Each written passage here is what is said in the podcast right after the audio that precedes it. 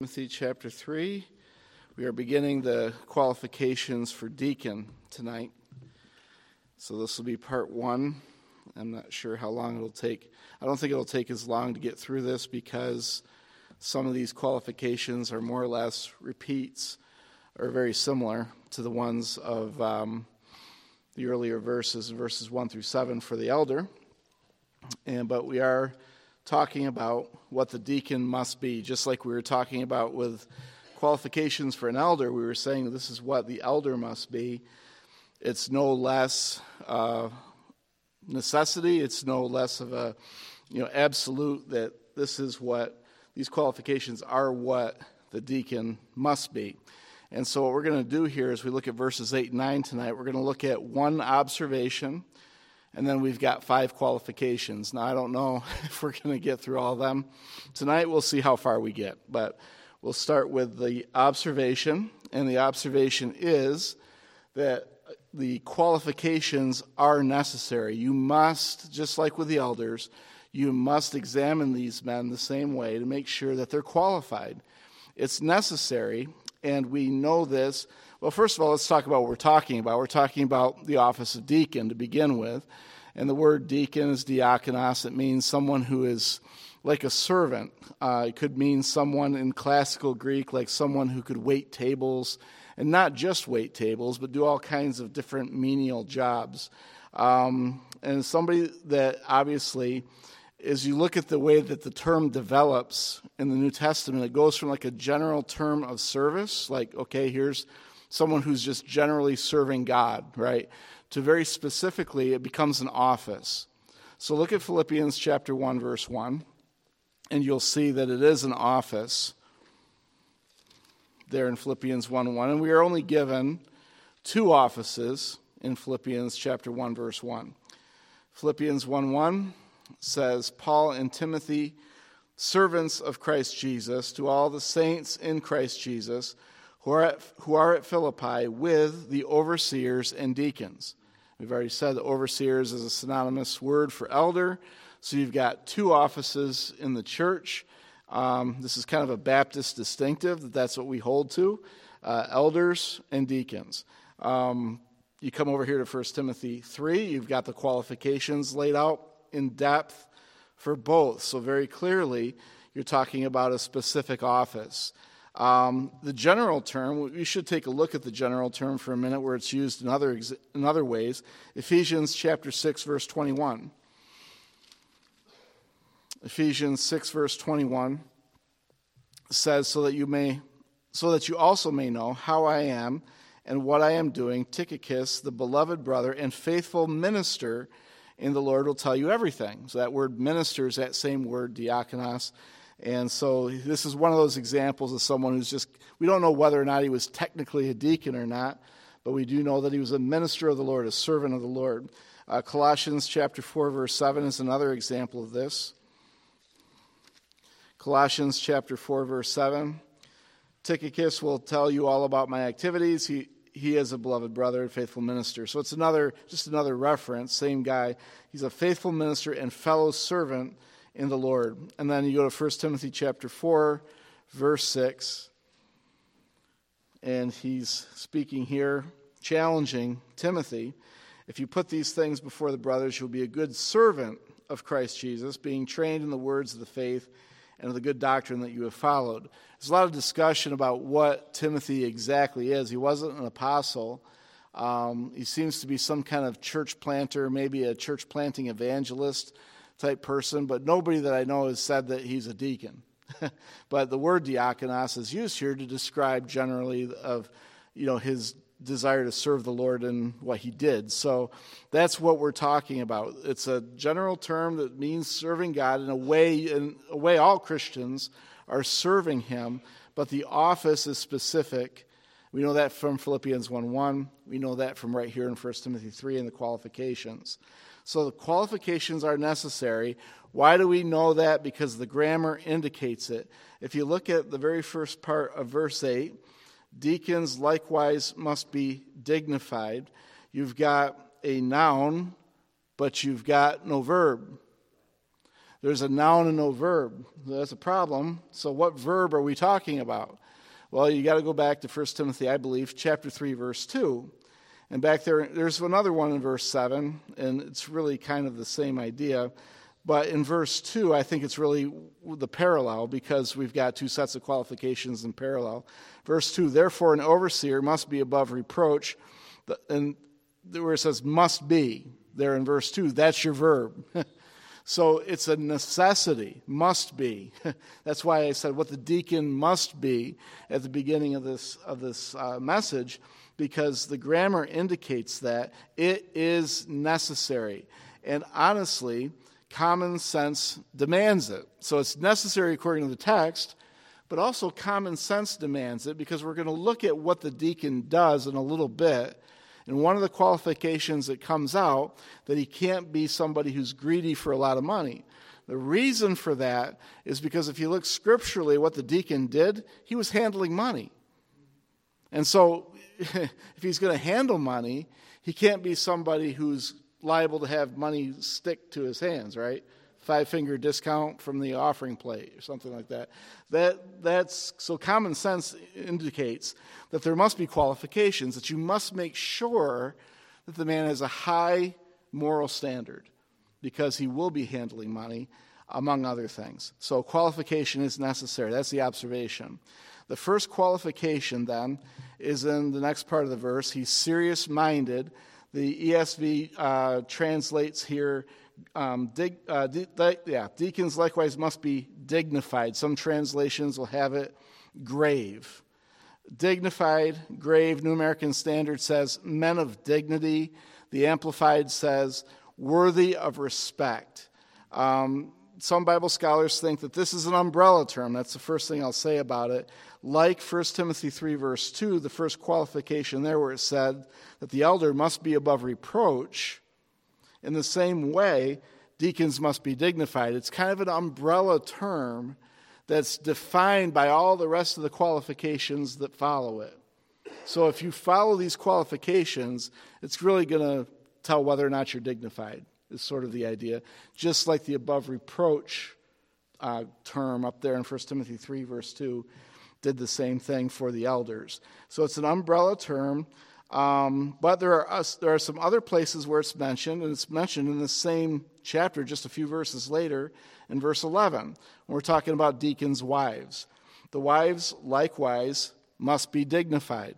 So there's a qualification for the deacons' wives there and it's the same qualification. You go over to Titus chapter 2, verse 2, and Titus is told to charge these older men how they should live. And it says, Older men are to be sober minded and dignified, as well as self controlled, sound in faith and love and in steadfastness. And so this is talk, it's really um, what it's saying. It's a thorough term. Well, what I want to say is it's a, it's a thorough term. It's not just talking, again, you're talking about all these qualifications.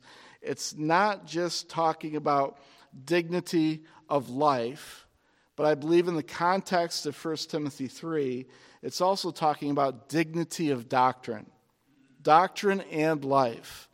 A lot of times we can look at these qualifications and try to limit it to people's behaviors, but it also is reflective of what someone believes. And we're going to see that especially in verse 9 when we get to verse 9.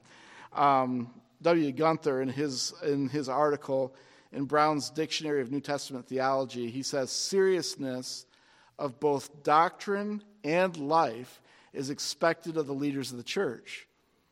So it's not just the qualifications, you know, the integrity characteristics of a guy's life, but what does he believe is very important. We, in the modern church, not many people care about that anymore. Um, and so we must examine, even a deacon, we should examine regarding their doctrine. Just because they don't teach doesn't mean what they believe isn't important, right? They're an officer of the church, they're representing the church and serving the people in the church. In the process of doing that, doctrine comes up. Doctrinal matters come up. And so it's as simple as knowing who's in the church, right? Who's a member of the church? Well, how do we know who the members are? Well, they've been baptized, do they profess faith in Christ, and do they understand the gospel? And so deacons ought to be able to make that distinct, that be able to tell that and make that distinction. So it's a thorough term in regards being grave. It's not just being, you know, super grave and, you know, you never smile, you look like you've been sucking on lemons all the time, something like that. But it just means that um, there's a seriousness about the way that he handles himself as a rule. Um, so there's that. The second qualification we'll look at here is that he does not engage in, in double talk. Does not engage in double talk. The next, well, verse 8, the next qualification um, says they're not double tongued. Not double tongued. Now, this one's kind of a difficult thing to get to to get to as far as its meaning is concerned because this is the only time it's used in the New Testament. But not only that, in the classical Greek, it was only ever used once in the classical Greek. so once in the Greek at all, and then so twice in all the Greek language. This is a very unique term. The Amplified version says not shifty and double talkers. I like that, not shifty. Um, in the New English Bible, not indulging in double talk. Uh, it's yeah, I already mentioned that. So what does this mean? Well, it implies that one, this, this person wouldn't be changing his speech for his audience. Changing his speech for his audience. That's what it means on um, one hand. What it also means is that it implies he does not use his speech to deceive or manipulate. So he's a person of integrity in the way that he speaks, He's not saying one thing to one person and one thing to another person. That's really the idea of double tongued. Uh, that's this is, I think, what you're getting at. Um, and it's embarrassing. I'll just say I did this before I was a believer, and I was pastoring. Forget deacon for a minute. I did it. I remember an instance where uh, this church I was pastoring up near Buffalo, New York, we had a guy uh, there was one guy in the church that was a pilot. He was a FedEx pilot or something, and he was wealthy, you know. And he came to me and he said, um, he asked me, "Are you Calvinist or Arminian?" And uh, I suspected he was Arminian, so I said, "I'm Arminian."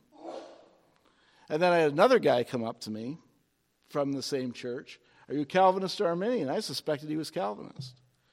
So I'm a Calvinist. So, what do you think happened? They met. It's not a huge, I mean, 200 people, it's not really a, like a mega church, right? They're going to run into each other. And they did and compared notes. Oh, yeah. And guess what happened? One of them left.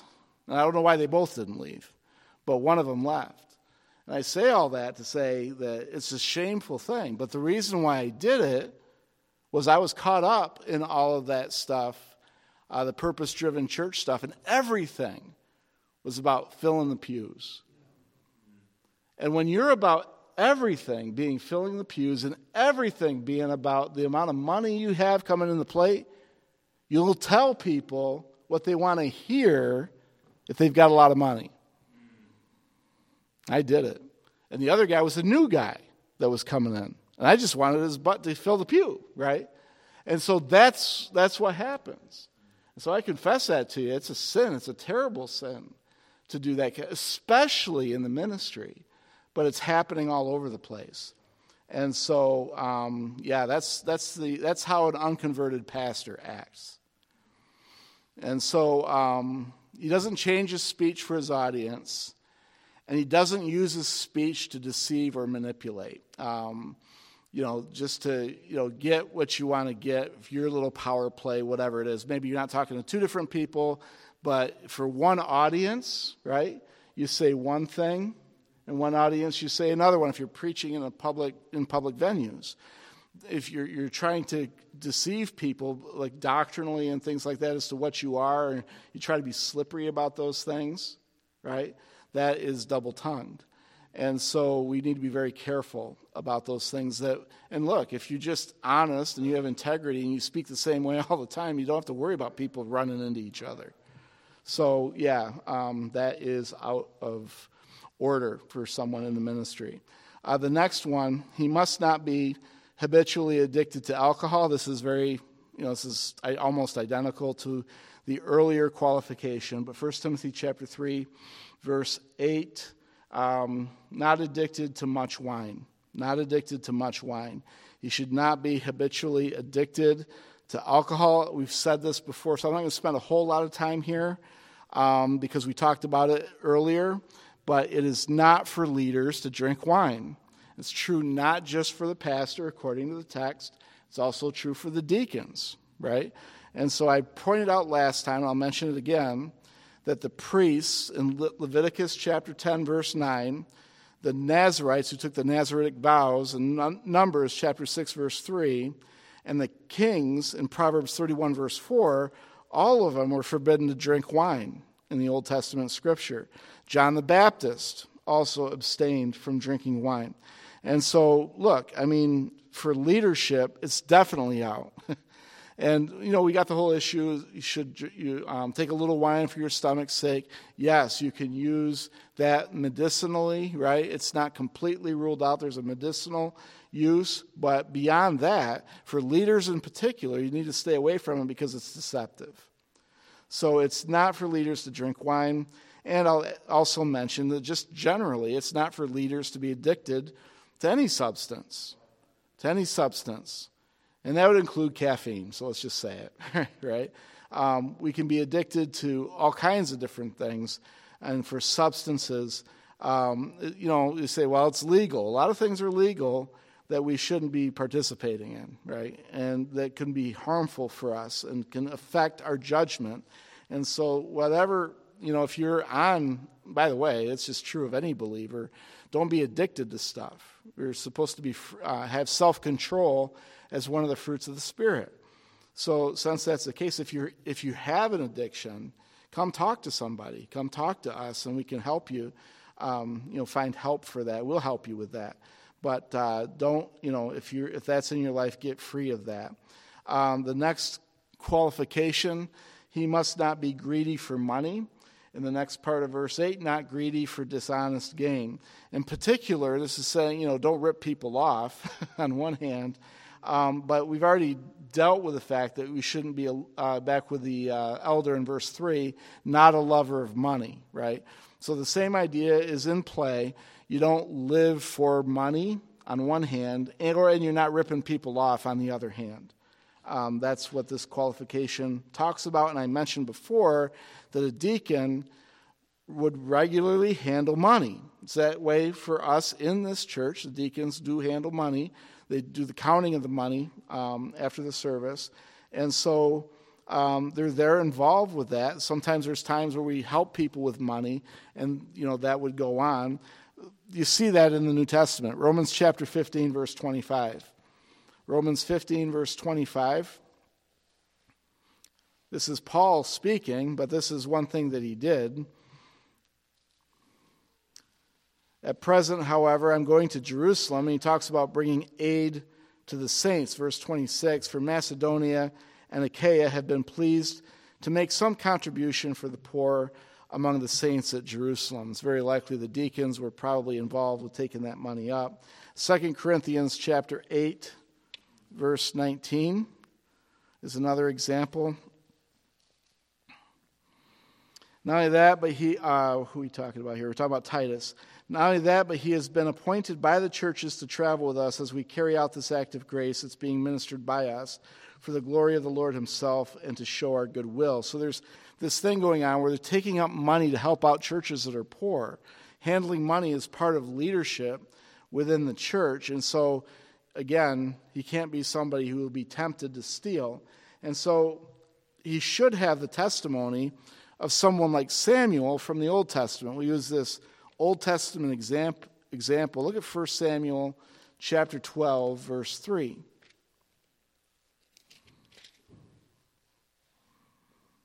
This is Samuel's farewell address. Listen to what he says as he ends his ministry in his life. 1 Samuel 12, verse 3. Here I am. Testify against me before the Lord and before his anointed. Whose ox have I taken? Or whose donkey have I taken? Or whom have I defrauded? Whom have I oppressed? Or from whose hand have I taken a bribe to blind my eyes with it? Testify against me, and I will restore it to you. That's confidence. That's a man who's got a clear conscience before God. And as he gets to the end of his life, he says, Hey, if you're going to accuse me of stealing something, bring forward the evidence, and I'll take care of it. That's, that's the way we ought to be. That's the way we, ought, we should be able to speak with that kind of confidence in the way that we handle money. Um, no, we're going to get through it. So, this last qualification, the fifth one, is verse 9. And what this means, let me read the verse first, then we'll say what it means. They must hold the mystery of the faith with a clear conscience. What does that mean? What it means is the deacon must live up to his doctrine.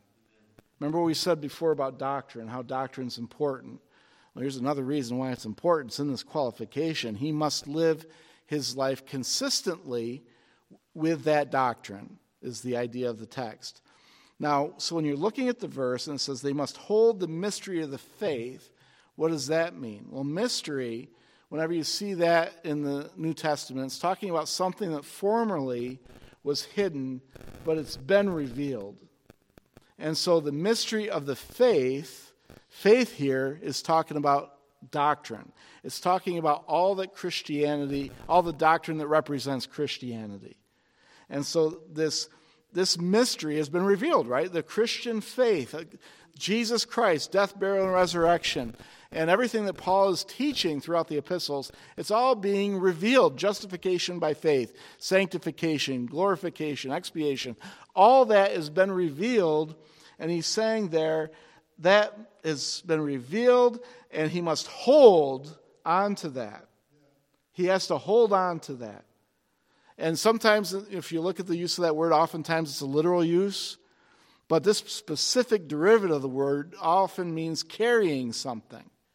So, how you carry that doctrine, if you got something precious, how do you carry it? Carefully, right? Carefully. If you got something precious, you know where it is at all times, right? You got there, you hold it carefully. And so you do that, but it's shorthand for Christianity in terms of doctrine, Calvin said it would be exceedingly absurd to hold a public office in the church while they were ill informed in the Christian faith. It'd be crazy to give somebody an office in the church and they don't know anything about this precious doctrine that we're talking about, right? And along with that, the last part of the verse, his conscience will not, con- uh, will not condemn his doctrine the way he lives his life, his conscience is clear. He holds the mystery of faith. How? With a clear conscience. A, a clear conscience. Now, I don't know if you remember this or not, but back in chapter 1, verse 5, there's a reference to conscience. It says, The aim of our charge is love that issues from a pure heart and a good conscience and a sincere faith. The commands that Paul's giving Timothy are not cooked up or contrived but they come out of a pure heart and a good conscience and a sincere faith. Paul was living this out. Paul is saying, Look, this is how I'm living. This is how the deacons need to be living in this regard. And um, we have examples of a seared conscience here in the pastoral epistles. If you go to chapter 4, verse 2, it speaks of um, the latter times and it says, through the insincerity of liars whose consciences are seared. One characteristic of false teachers is that they are liars, and they have seared their own consciences. Um, Titus chapter 1, verse 15 is another example of that. Titus chapter 1, verse 15, we're just about done. To the pure, all things are pure, but to the defiled and unbelieving, nothing is pure but both their minds and their consciences are defiled. They profess to know God, but they deny Him by their works. They are detestable, disobedient, unfit for any good work. So when someone is going down that path, that's a dangerous path. When someone begins to sin against their conscience, conscience with knowledge, conscience, you, we, you have a, a innate conscience that God gives us on one hand, but we can sear that conscience when we do what we know is wrong. And that's how it gets seared, how it gets burned like that. Homer Kent um, was quoted by Alexander Strauch. Alexander Strauch in his book, The New Testament Deacon, which, by the way, is a really good book on deacons. Um, Homer Kent wrote a commentary on the pastoral epistles. This is what he says To hold the mystery of the faith in a pure conscience is to live in the light of the Christian truth that the enlightened conscience will have no cause to condemn. A pure conscience indicates a pure life. If a man can live before God with a pure conscience, it means that he's living uh, a, with a pure life before God. So these are very important, these five qualifications that we have here. These are things that we do look for in deacons. And um, we're trying to be, a, by the word, Baptist church, trying to be a, a biblical church. That's we strive to do this here. And uh, we'll pick up next time in verse 10 and uh, continue on in these qualifications. Let's pray.